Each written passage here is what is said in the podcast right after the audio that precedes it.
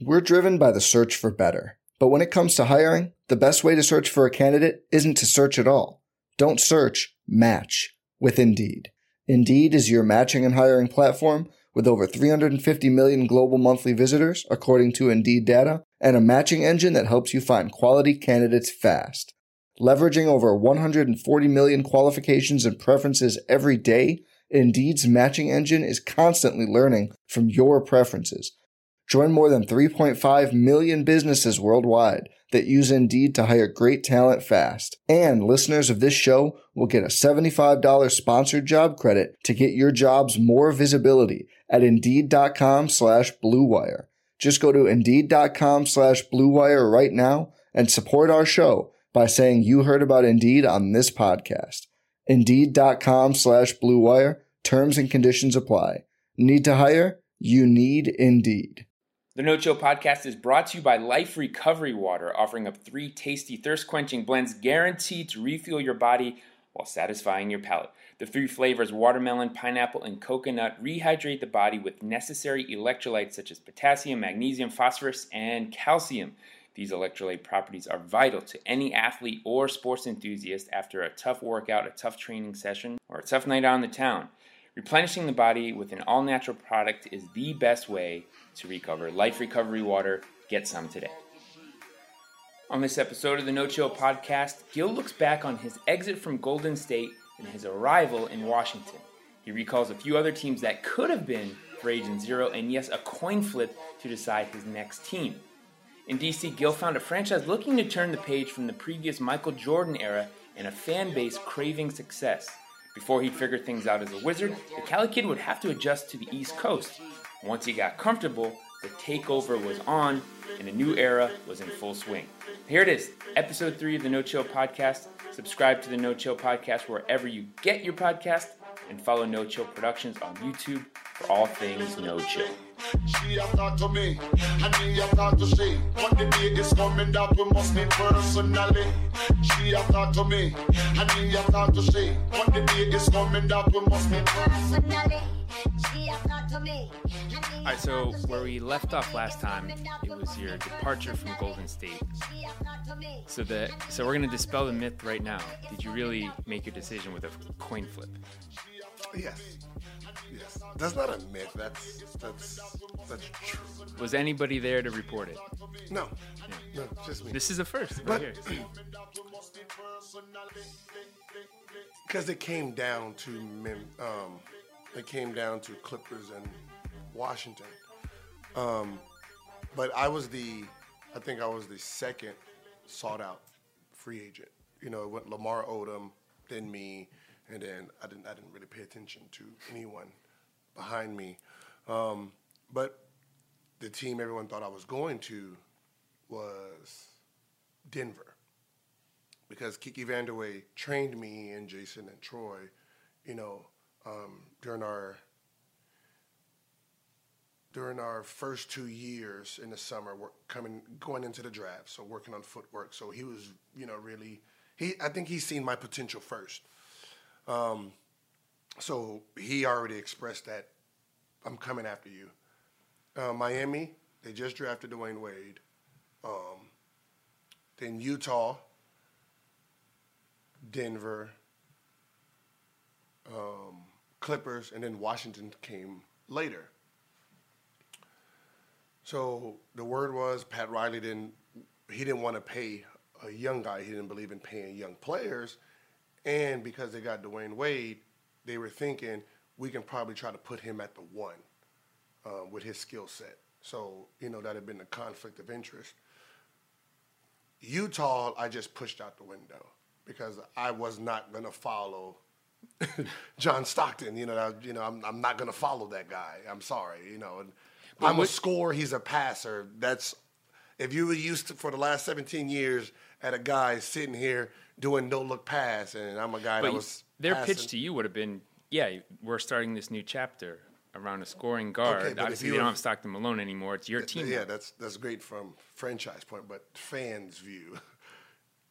You have a one of the best point guards ever played, who was a passer, and I'm a young scorer. So that wasn't that is not how I wanted to start my my career. What they did is they tried to call a bluff because I was asking for the max at that point, which was I think like 84 million. And they said, "Well, we don't we don't need him. We'll sign Andre Miller." So they signed Andre Miller. Um, I think f- 51. It was like 51 million, and then it was like, "Okay, we'll give Gilbert, you know, 53." And my agent was like, "Oh no, no, they're not even on the same wavelength. You you overpaid for Andre. Andre was good two years ago, and you're paying him for what he did two years ago, but he didn't have a great year last year. So we're not going to put them in the same. But thank you for making the, the bottom end, you know, 51 million. So I think me and um, Lamar Odom was trying to wait each other out because just like anything, there's a lead dog and then everyone sniffs the lead dog's ass. So I was the first dog to be smelling his ass at that point. You're sniffing So- around. So I knew I was about, my agent was like, you're about eight to 10 million away from what Lamar's going to get. So depending on what Lamar gets, you can bounce right under that, you know, just a, you know, little levy bounce. So Clippers offered 55 million. And that was interesting because they had seven free agents and the rumor was he to let them all go. And the NBA said, "No, you're going to have to fucking pay someone. you're going to have to pay some of these guys. Fuck that. You're These going to were, spend uh, money." Elgin Baylor moves.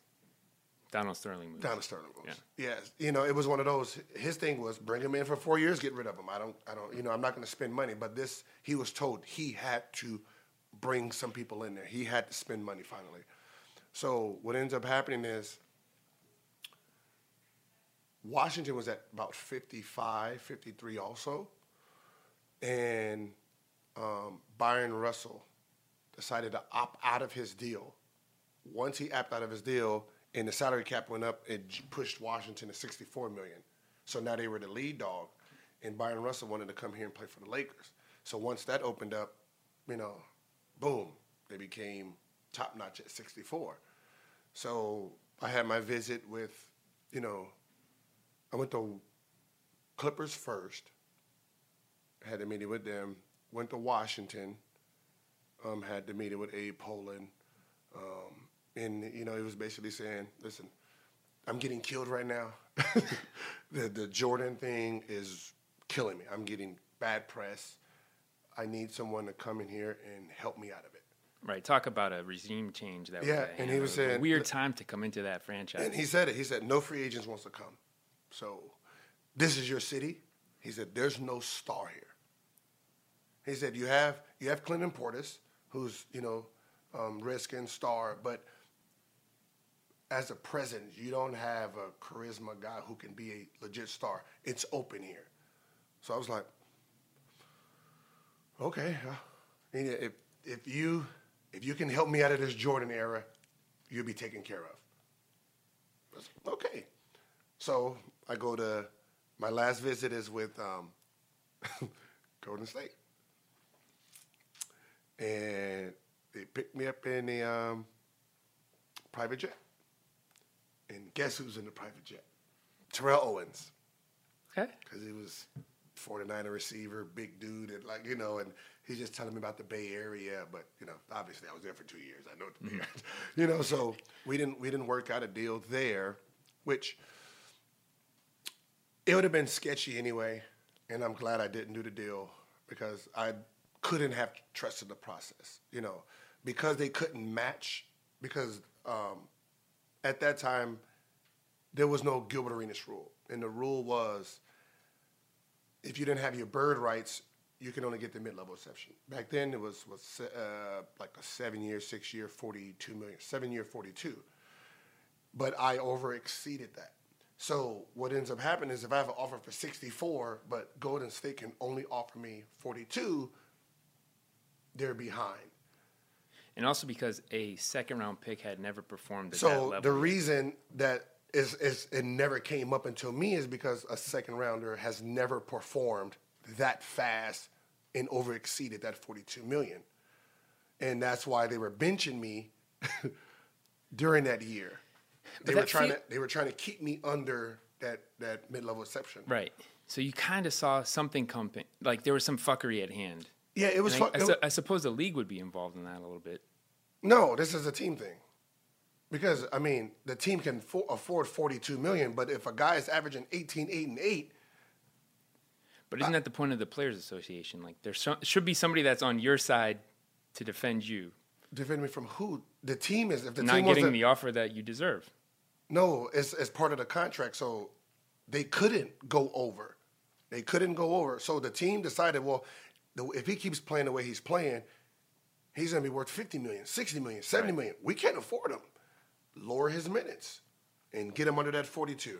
So the fact that I'm going into an immediate and they can't afford it, so they're, you know, so the deal was, this is truth.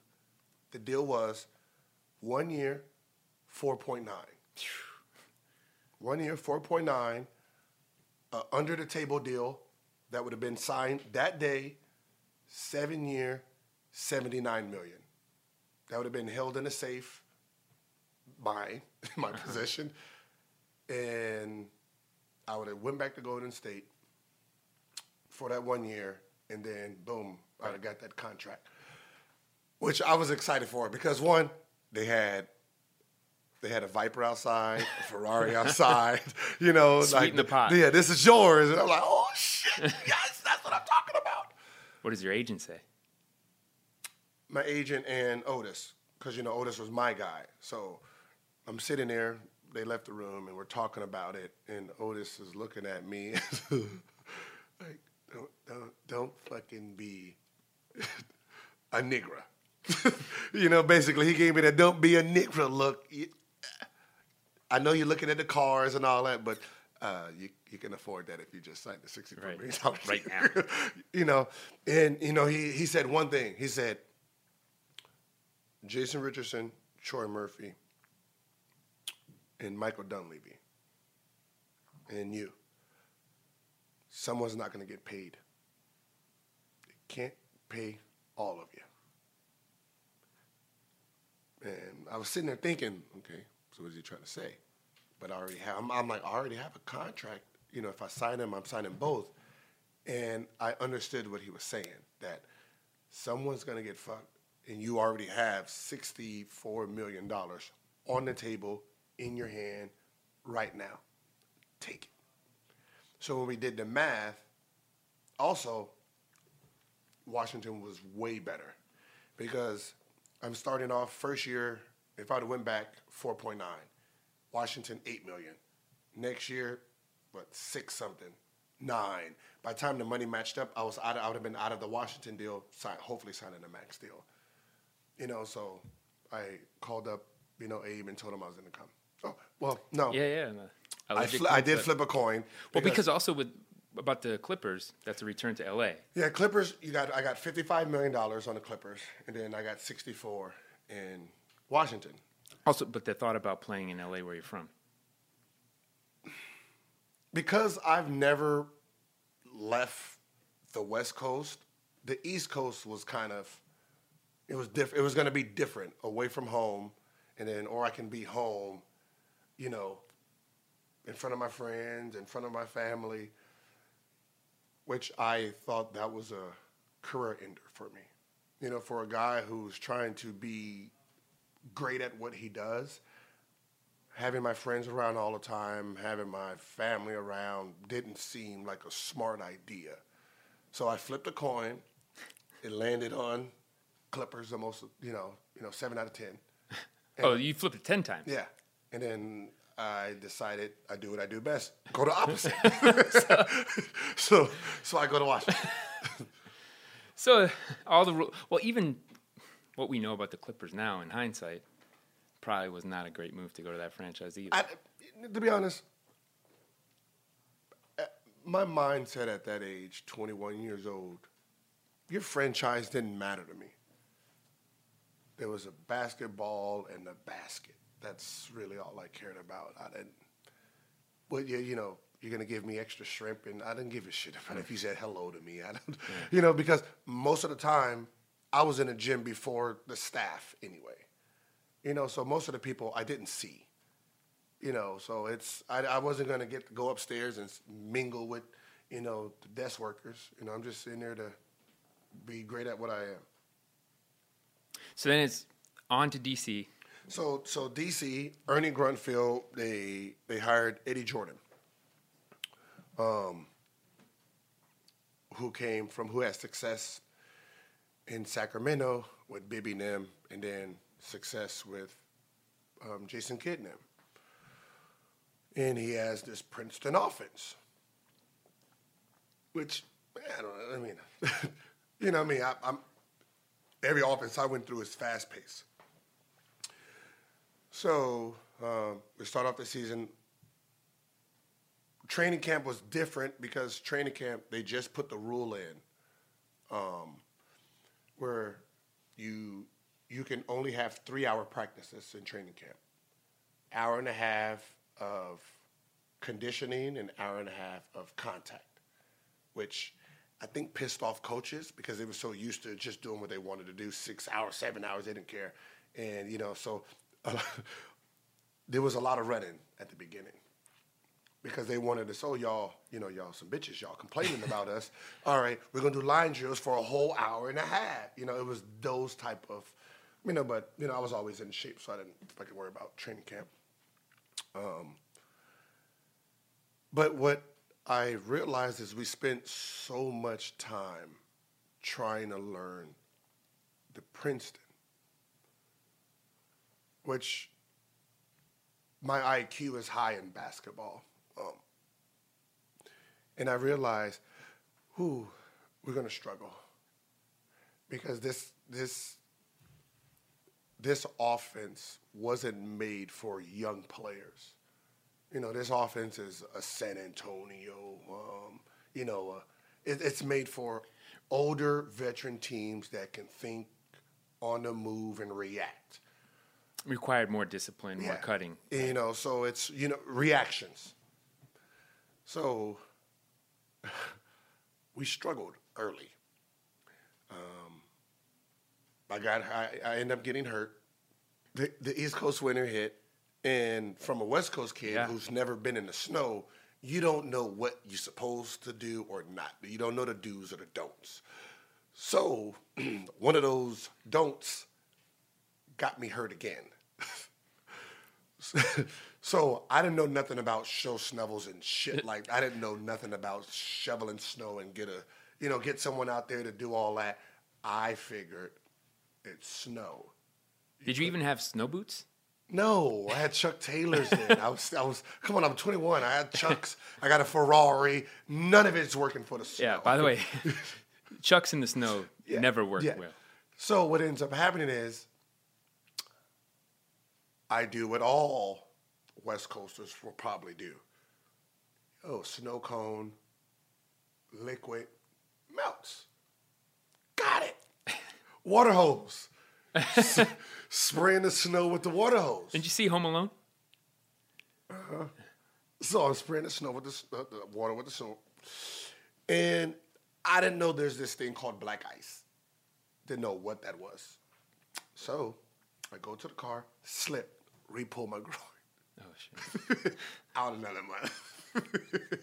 and then from there, it was just a battle of learning this offense, battling with Eddie Jordan because it's like, yo, we're cla- like me and Eddie Jordan is clashing. Larry Hughes and Eddie Jordan is clashing because you're you're putting this structured offense in front of a bunch of athletes, not thinkers. Um, so we didn't really perform well, and it was kind of, you know, they just signed me too, so I'm the the guy everyone's looking at like, oh, this, Right, you're the focal point. yeah, you know, you, just signed a big deal. Um, Kwame's not happy. I mean, it, we just didn't. And it was also it was that awkward time where we still had you know MJ's fingerprints all over the Yeah, team with well, Stackhouse and Laettner. You know, Stackhouse Kwame. was in and out. He didn't really play much that year. You know, he had knee problems, so he didn't really he didn't really have an impact on much of anything. You know, it was he got his deal. He was trying to get out.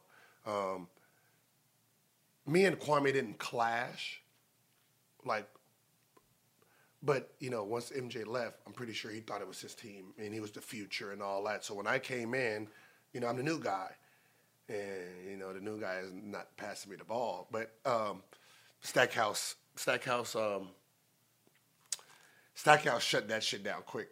Uh, best meeting ever, you know. kind of fucked up, but funny. Um, Kwame is like, "Yo, I need more touches."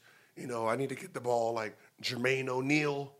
You know, and then you hear somebody whisper, "You mean Jermaine Oatmeal?"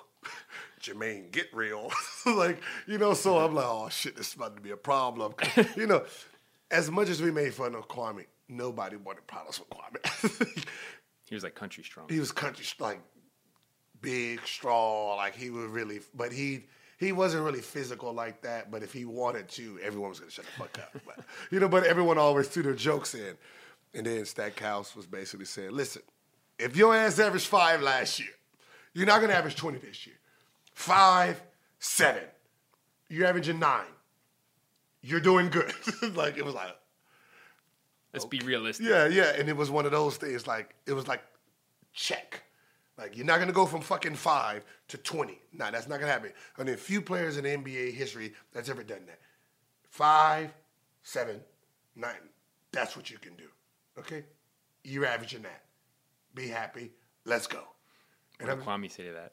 Nothing. Oh. And I'm sitting there like, oh, shit, so I ain't got to pass it the ball. you know? But that was our first year trying to figure out who we were, battling the offense, trying to figure out who's the dominant force, who's, you know, so we really had problems our first year. But as a team, we didn't have any beef. It was just a bunch of 21, 22 year olds with a bunch of older guys that really didn't, they didn't weigh in. Like Christian and Laettner didn't weigh in on anything. You know, those guys didn't. So it was a struggle, but you guys didn't exactly gel with the roster that you We had. didn't gel or disjail. We didn't. We were trying to figure it out. I mean, it's, There wasn't chemistry. yeah, it was like the Lakers last year. You knew it was a transition. It was a transition. You don't know. You you know who's being the focal point.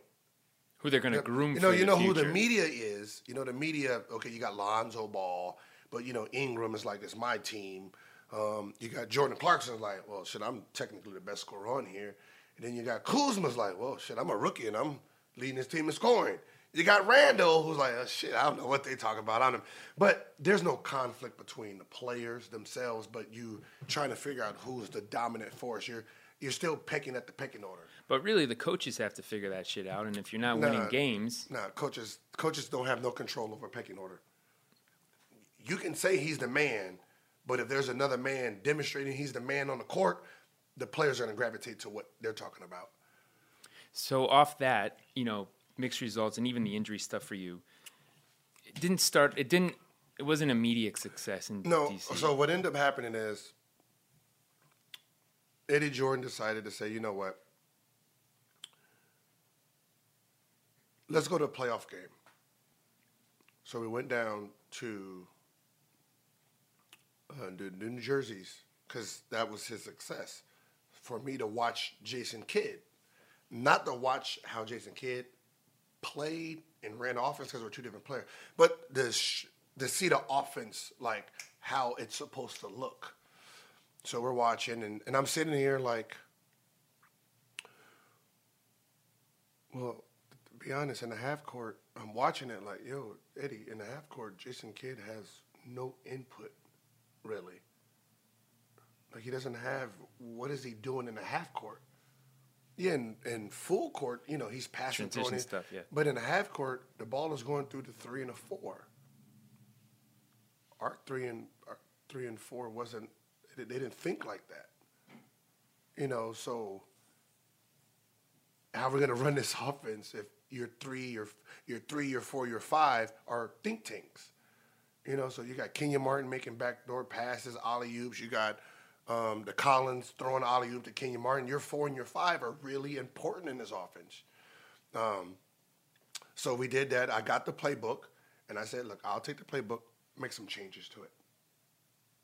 I'll stay with stick within the playbook, but I'll make a little changes, and I need to look at it to see how I can score and I can be myself within this offense. So instead of just bucking, give me the playbook. I'll study it the whole summer, figure out how, so I know when someone's cutting, how to go down his back, or you know, just so I got the playbook, s- studied it. Then our draft pick was, I think, fifth. And we ended up trading with Dallas, Devin Harris, and got in Antawn Jamison. Also, Stackhouse and Laettner in that trade St- second late, with the pick. yes. So me and Larry back, and we get a Antawn. We're older now. Oh, this is going to be good. With Kwame Brown, Jared Jeffries, you know, you got uh, Brendan Haywood, Etan. Like, oh yeah, we got Jarvis Hayes. We got okay. This is going to be good. Um, and sure enough, you know, that second year, like clockwork, we're playing much better. Um,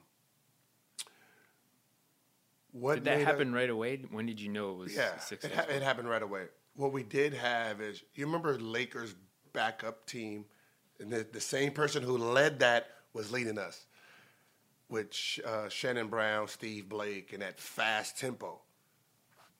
That's who came up. So if the starters were down 5, 10, 15, Steve Blake, Juan Dixon, that, that Maryland backcourt was pushing that pace, pushing the numbers up so fast that we was catching everybody in the fourth quarter.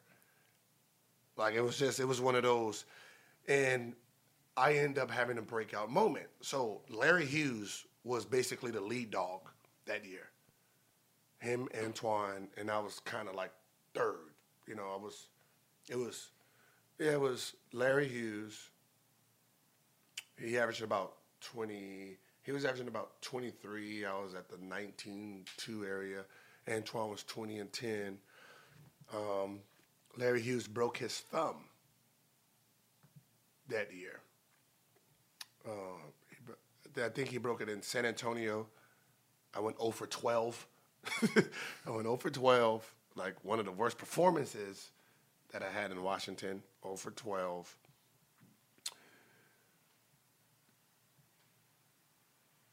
And then woke up and I had to take the team on my back. And that's when that's when I made my all see I wasn't originally those first I wasn't originally playing at an all-star level. Larry Hughes was. What ended up happening is when he got hurt, I took on that scoring burden where I think I scored 40 games in double digits. So I was really, I think I was averaging about 27 when he was out. Were you at times having to break out of the offense? Go ISO more, one four flat. No, I just knew how to score in the offense. So, uh, So at that point, things had clicked with you yeah, from it, that summer cl- it clicked because I didn't have, uh, I didn't have, I didn't, I didn't have to defer to Larry. So between me and Larry, because our offense was two guards, two forwards, a center. There was no point or no two. We both did the same job. So when people say, "Well, he he needed to pass the ball more," no. Between the two of us, we averaged 11 assists. Between the two of us, we averaged five steals. Between the two of us, we averaged 12 rebounds. Between the two of us, 50 something points. so it was a backcourt of two Yeah, combo so guards. yeah, it was two combo guards playing a one and a two. You know, the three and the four is the three and the four, and that's how we did it. So once he was gone, I had to take on that that that scoring thing. So I just became a demon. I became a demon, and then end up getting picked for the All Star over Larry. You know, and I made I made the, my first All Star game, which I mean, if anyone knows anything about the first of anything, it's the most exciting time of your life. Um, like I mean, I couldn't stop. I can't stop smiling now thinking about it. Like it was, it was like um, it was in Denver. it was Did in Denver. Denver. Um, Had you ever been to All Star Weekend before? yeah, with Jason Richardson. Oh, right, Yeah, the dunk contest, the dunk contest. Um, you know, when I see my name on that All Star, I mean, you're talking about a kid. Come on, like that's Yeah, that's dream- grinding dream it, come true. grinding his ass off and all that, and you had an All Star, and my name is on the back of this All Star. Like, I don't know if there was clips back from when I. When I was uh, when I did the All Star game, and I'm cheering like, "Oh my God, I'm an All Star!" And I you know, because I'm with Grant Hill, Vince Carter, Shaq. I mean, Dwyane Wade, LeBron's first one. Like I'm there. I'm I'm here. You're one of them. Yes, it's like I don't even know if I scored, or I don't even know if they put me in a game. I can't remember. I was just so fucking happy that I fucking made the All Star. And it's also that what that does to you against your peers. Like now that elevates you to your that all star status, which you work so hard. Guys work their whole careers to get to that level. But you know what? I didn't even look at it like that because me, what the success I had to do to get there. I mean, you're talking about 40 straight double digit points in scoring. Um, at least 35 of them was 20 and above. I done tasted something. I done, I done tasted the demons has tasted blood. You were they done tasted a score a knack for scoring. It became easier. You know, it's you know now I'm I'm at you know 22, 23, and I just showed. I just showed a month, two months of dominant basketball. Oh, you you can't rewind me back. You're not gonna rewind me back, and that's how it went. So we made it to the playoffs, um, going against the Bulls, the young Bulls. Um, on nobody, nobody can really. You have to be an honest person if to admit what I'm about to admit. Whoever that coach was, was it Scott Skiles at the time? No. Who the fuck was that coach? He ain't looked that up. But they should have they, they should have beat us. They they were paper wise they were more complete and better. But I think um, the benching of Eddie Curry kind of helped us out a little bit. Um, because when you're talking about the way our, our team was, they had um, they had Chandler and Eddie at the four five against Antawn and Brendan. I mean, Antawn is giving up so much height on Eddie Curry. Then you had Luol Deng, Nocioni, and then you have Kirk Hinrich. You had the, you had the guards. Who was on you, Hinrich or Duhon? They would have put Duhon on you. They had a, no, Hi- yeah, Duhon on me because Kirk Hinrich because Larry Hughes was playing great. No, K- Kirk went back and forth. Whoever was hot, he went to neutralize. Um, no, but I think no because they had Ben Gordon. So I think Ben Gordon and Larry was. Um, but be honest, the only reason we won that series is because they didn't play Eddie Curry. That was Scott Skiles, by the Yeah, way. they didn't. They didn't play Eddie Curry, and that because if he would have played that four five, we wouldn't. We didn't have nothing for it. Didn't have an answer for that. So we dropped the first two games against them, because we couldn't figure out. We couldn't figure out a, a, a play they were doing, and I remember we're in game three at home. Um, clashing, coaching staff and the players were like, "Y'all are fucking stupid. This is not." And then Brendan Haywood, Brendan Haywood was like, "Listen, stop running the two three. The two three. What they're doing is they're setting a pick and roll. When we switch it, you have Tyson Chandler on this person. You have you know you're doing that. Then they swing it, swing it, and then Antawn is on this side. When he's running out the Deng, Deng is already on the move, burning them every time, and he's getting in the middle every time. That's why we can't stop it. So what we're gonna do is we're gonna do one, two, two, put Jared Jeffries at the top, two guards. When they do the pick and roll, Eddie um, Jared Jeffries is switching big back to big. You deny that pass up there, they can't swing at the Deng, right? It's that fucking easy. Right. Coaching staff, of course. Oh, they think they think they can coach now, huh? If you guys think they can coach, coach yourselves. So All right. they leave. Yeah. And we're trying to figure out, and we're doing it. And it's like, oh, that that that, that should work. Game three, blow their asses out. Game Yeah, you four, come in o- down 0-2. yeah, blow their asses out. Game five, we're blowing their asses. Oh, we're beating the shit out of them. And it was a harder series for me because I was averaging like 30 something against them during regular season. And then they honed in on the playoffs, which it was my first first experience on how to adjust. You know, it's because you know you go into like, yeah, I've been busting your ass for the whole year, and in the playoffs you're shutting me down. Why? Because you're seeing them night after night. because they're adjusting. Right. Okay, this is what he did in playoff. We're gonna shut it down. So I remember Scottie Pippen telling our trainers like, they're focused on him. He needs to defer, and then pick his spots. This is just one of those series. If you guys want to win it, he can't try to score thirty. He can't. 15, 17, and let everybody else score, get the pressure off him, it'll be better. And that's what ended up happening game two, three, four. So game five, we're up. Like 15, 20 crowds. Crowd is in the parking lot chilling. chilling in the parking lot. I think we're up like 12, 15 with a minute, minute left, minute and a half left. They put in bench player. Pargo. Put in Pargo. Okay. Pargo comes in. Boom, hits a three. okay, I hit a three. we missed. Boom. Pargo hits another three. this one dude brung them back and tied the fucking game up with a minute left.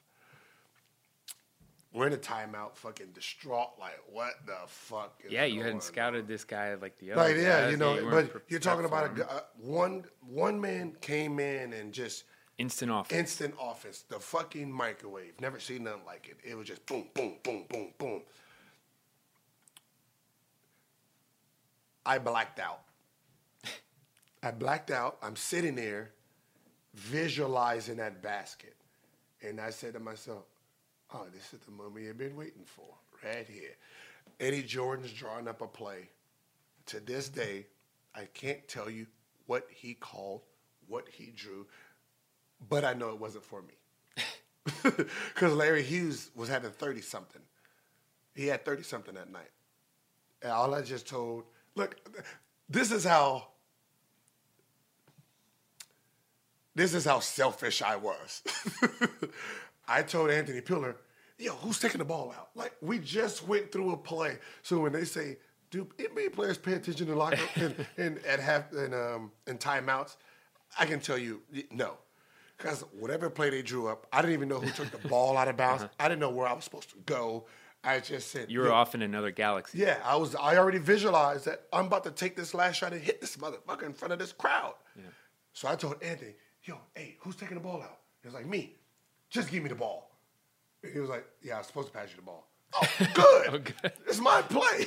Cool. so I'm up there, sizing the time down, and something opened up. Like, oh shit! Everyone went from this side to this side. It's me and Kirk. Went down the left side. I seen Tyson, you know, like stop and come over. So I had to throw it up a little bit higher. Go in, boom, cheering, you know, going crazy. My first game winner, not even my, no, it's not my first, my first game winner on a big stage. Right. You know, in the NBA, the playoffs, game five. Right. Like they say, that's one of those defining moments. Yeah, it was like that. He, I'm here moments. Um, when I look back at the the play, the play was a double screen down from Larry on the baseline. It was like a baseline double screen coming out of the end. So what I seen, like, oh shit, he left. he left because I was supposed to sit at the top of the key, and he was supposed to come off a double pin, a double sc- a baseline screen. I was supposed to pass the ball. But when I seen him run, I ran that same way too to shoot my jumper. And then I remember we're cheering, and we're walking into the locker room, and then someone said, "Yeah, we'll see y'all game seven. No, you're not. I just ended that. Hey, you took momentum I just too. took You're this momentum. to two. I just took the momentum. This game is over. Went back to Washington. We're down four. We're down four. Larry Hughes is dribbling the ball up. Kirk Hinrich steals it. Instead of giving up on a play, I chase Kirk Hinrich down, block stop him from going up six. Would would have ended our game. Would have probably sealed the game for them. We come down, hit a three or two, and boom, we end up winning that game. And then we Got the series. got the series, first series in a while. I jump up there, cheer, boom, boom, boom. I remember watching. I remember seeing something in the stands.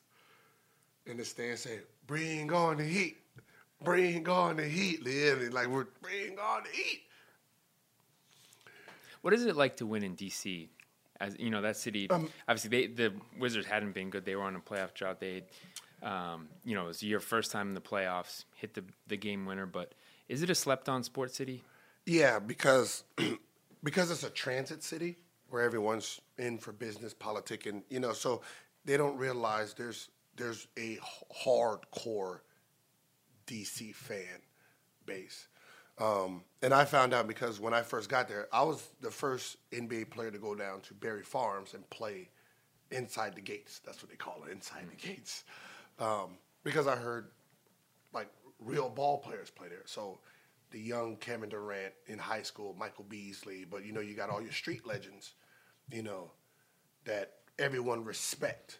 So no matter if you're playing in the NBA, if you don't go down there and prove yourself to them, they don't respect you. Is it like the the Rucker, like the Rucker? yeah, so or the their- Drew? Rucker, yeah, it's- yeah, So it's their Rucker outside. So I go down, drive, drive the Maybach down there, take my chucks off, put on there. You know, the crowd talking shit. The players, you know, they're trying to do that little gritty, but they never listen. I'm a bucket getter, man. All right, I'm a bucket getter. Not one of you guys is seven foot. Y'all are about six four, six five. This is my game right here. so I'm out there just bodying people my first day, and I remember one of the dudes like, "Yeah, he looks scared. He probably ain't gonna come back no more." It became my playground for the summer. You know, so I what I what what ended up happening is as my success in the arena was prevailing, my street basketball was prevailing also. So then I bridged two worlds, the street of DC and the the white America. the DC. mainstream The fan base, right? The street cred, the street Yeah. fan base. And then I brung them all in one. Then became where no white person will look towards the Barry Farms area, but it's like, well, Gilbert's down there. You know, it's Gilbert and eh, you know another NBA players down there. They're playing down there. Then you start sprinkling of mainstream white people come in, right? Then it became a whole event. And then I think that's what really pushed me over to the next level um, of you know what DC was about. So the fans was there; they just never had anyone to really cheer for. Right. The players didn't come in there and connect to the fans. Yeah, they like didn't connect to the fans. You know, they just stayed NBA players, stayed NBA, and then we're gonna go to the club. Right. You know, They'll live the life, Yeah. but do you think not enough guys do that now? If they go to a new like if Now Kawhi, if they're do- Kawhi wants to stay in Toronto, goes there, gets involved in, in runs there, and is out in but the now, community. now, more. see, they didn't have NBA care program back then. yeah, but that we know is marketing and Yeah, but they didn't have it then. Where right? The players went into the community and stuff. So either you did or you didn't. Um, but you know, when it came to basketball, but I had it in my contract where I was the only player that had love for the game basketball uh, clause. So I had the Jordan rule. So it was the love of the game. So I was the only player that actually had it in this contract where that means I get to play anywhere I want. So if I got hurt, who cares? As long as I think it fits my game, I'm gonna play. So I was the only player playing in games like that. So when we start making the playoffs, you know, that's where the fan base came from. Um, and I remember, I remember we played Miami, which was fucking stacked. It was young D Wade at that time. He caught his, his nickname Flash for a reason. You got Shaq, you got Alonzo. Um, I think, I think Gary Payton and all of them were there that year. Yeah, and you had like uh, well, obviously Udonis Haslem, and um, I think they who would have guarded you? That would have been uh, Dura. Was that Dooley Eddie, and- Eddie Jones? They had for a time. They had Eddie Jones a little bit, but that was like Dooling, Keon Dooling, yeah. Keon Dooling, Damon Jones. But the funny thing is about that series, we get swept, right? Oh, back, get, back to that series. yeah, yeah, we, we getting swept, getting our ass handed to us. We couldn't, we couldn't stop them, because you know, you, it was Shaq. You couldn't, you know, we didn't.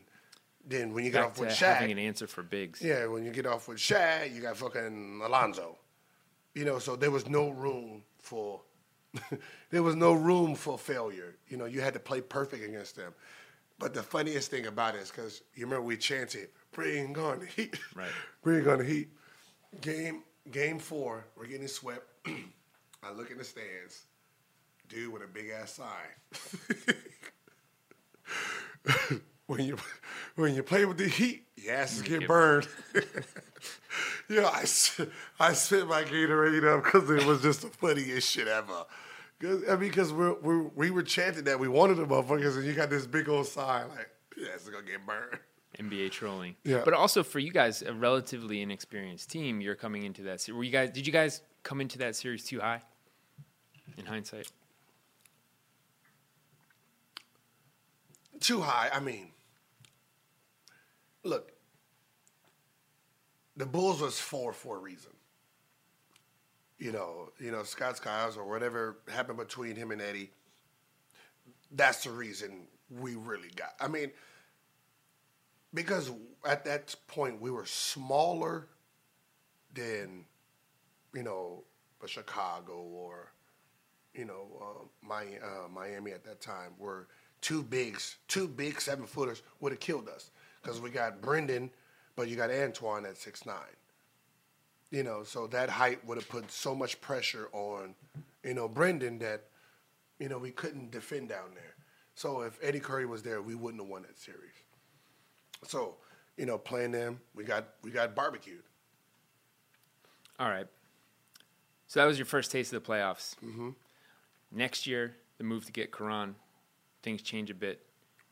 Did you think you were going to have you, Caron, Well, Antawn, and Larry? No, no. So what ended up happening is,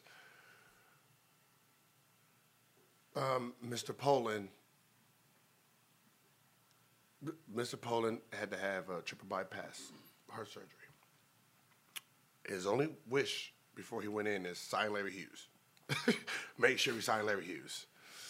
Um, when Larry Larry signed to Cleveland, so he goes to Cleveland when um, A. Pollin woke up, first question, did we sign Larry? And when they had to tell him no, he started crying because that you know he loved his team. Um, we make the trade for Caron, so we have Caron in. Now we have to replace Larry. So we uh, sign Antonio Daniels. Um, so we start off the season, me, Antonio, um, Antawn, Jared Jeffries, and um, Brendan Haywood. So we're we're smaller than we were before, but you know, but I guess it wasn't it wasn't working out. Antonio was more of a he wasn't a pure point nor a pure two.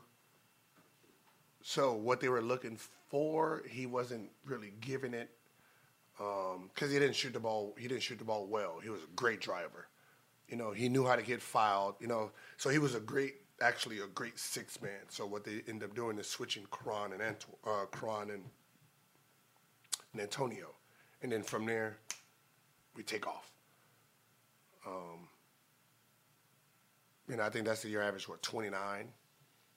Um, yeah, I was going to say the things that changed for you primarily was that you had to step up on offense without Larry because, you, like you said, you had that combo of Yeah, that remember I tasted that. I tasted what Right. like, without Larry looked like, and it it looked good. You were hooked. it looked good. You know that them them forty something games where Larry was gone. It looked good for me.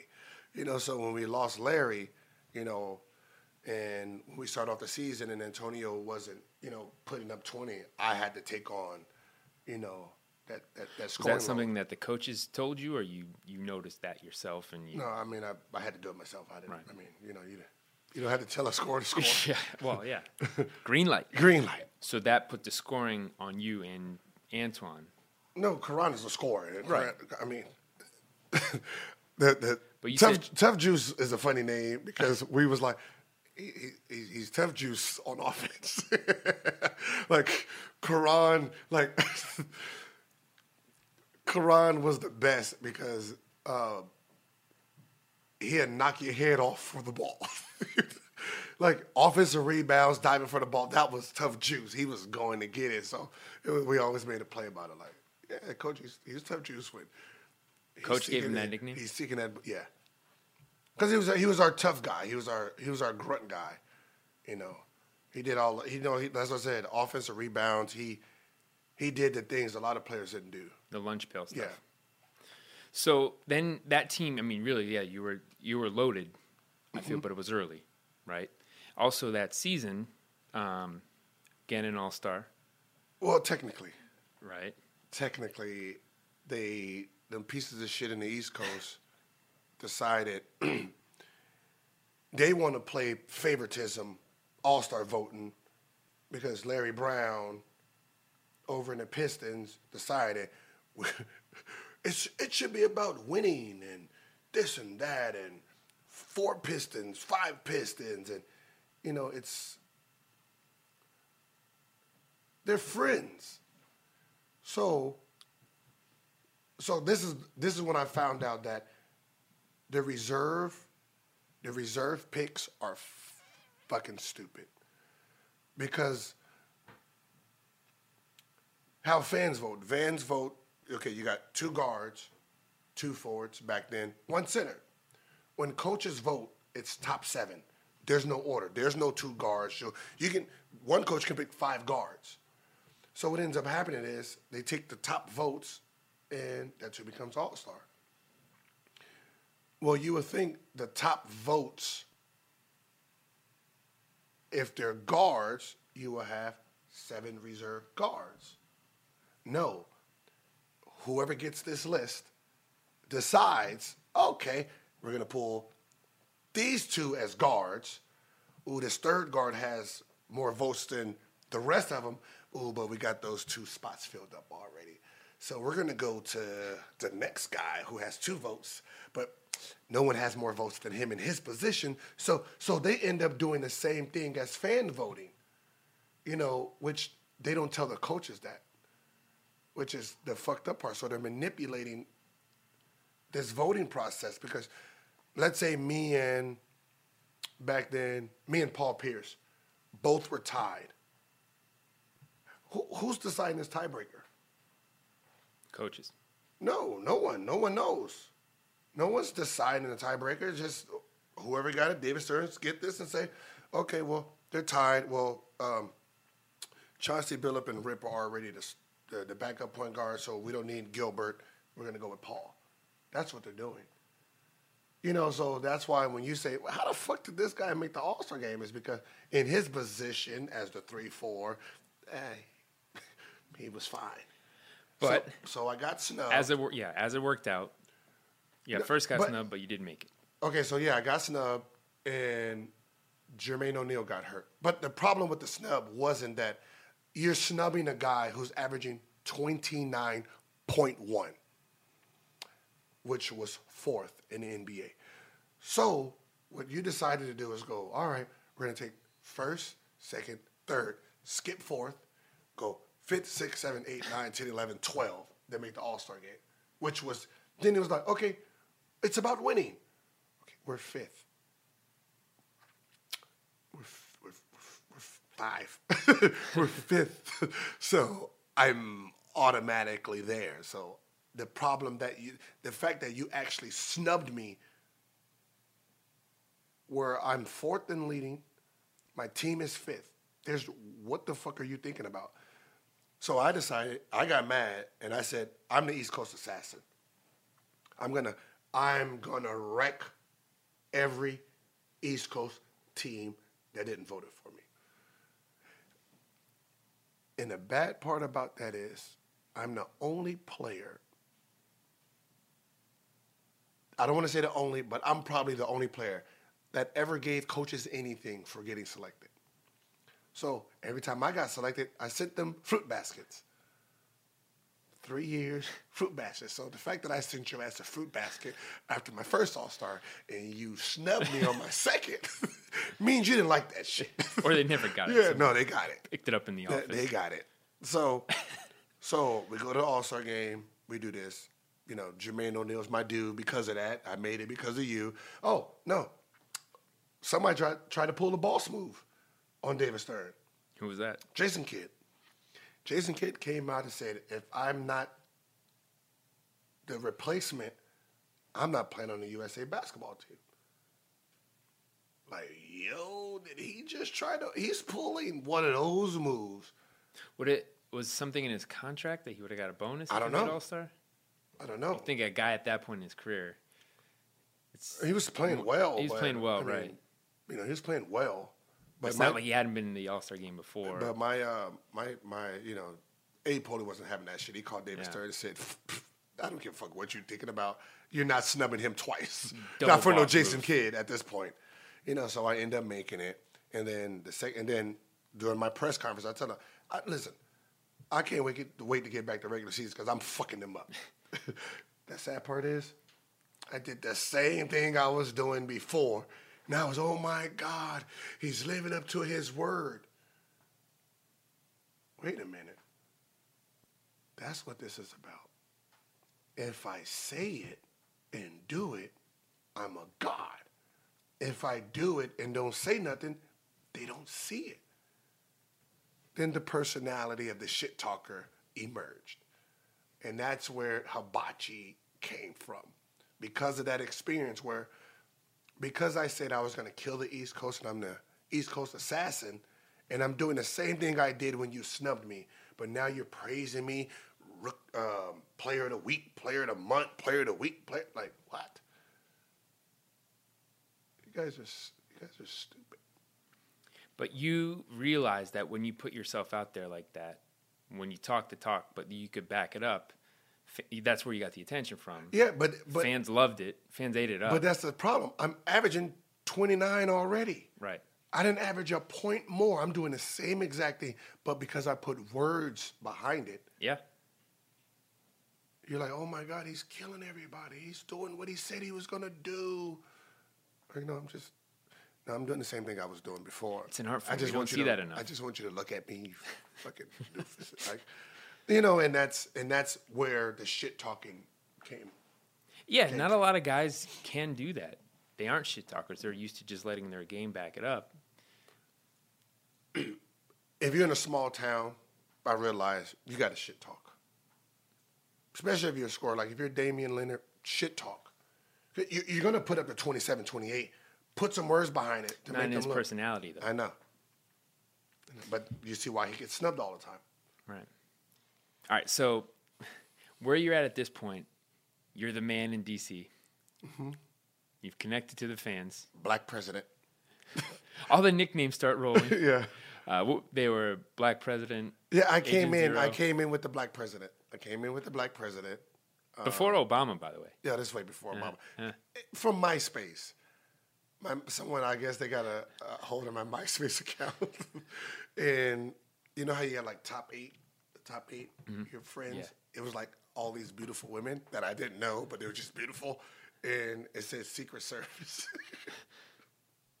so I was like, oh shit, you're the black president and that's your secret? Oh, no, because my name was Black President 01. And then that was my Secret Service. And then someone was like, oh man, you're like an agent. You're like a double O agent.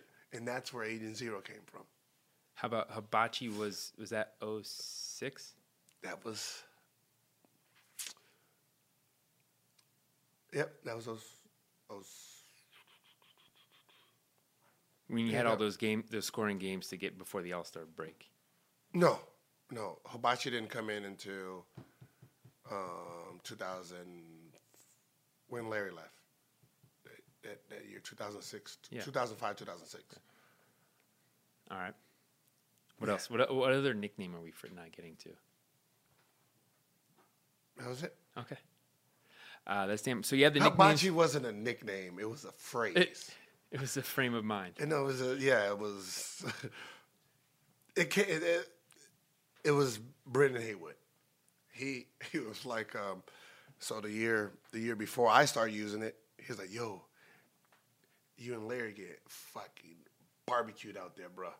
they got your ass on the hibachi grills out there." it was like so. I remember I was like, yo, we we hibachi, we we hibachi a few people too, dog. Don't just say we out here getting queued up like shrimp and fucking chicken. and then I remember when I started hitting like three shots, I was like, ooh, I got him on the hibachi grill and start doing this. And then from there, it just clicked. So you owned it. You at Yeah. that point you owned the nickname. Um, but what everybody wants to get to from that 06 season was the crab dribble playoff matchup with LeBron and Cleveland. So I think that's what we're going to pick up next time Okay. as we as we go uh, through the years here in the early days of the No Chill podcast. Um, so yeah, that's coming next. Thank you to Life Recovery Water, and also be sure to subscribe, iTunes, SoundCloud, catch the video on YouTube. Be back again, All right. The crab dribble. infamous. Fucking travel. That's what it is. No crab dribble. It was a travel travel. Still too travel. She have talked to me, and me have talked to she. But the day is coming that we must meet personally. She have talked to me, and me have talked to she. But the day is coming that we must meet Personally, she have talked to me, and me have talked to she. But the day is coming that we must be personally. She have talked to me, and me have talked to she. But the day is coming that we must be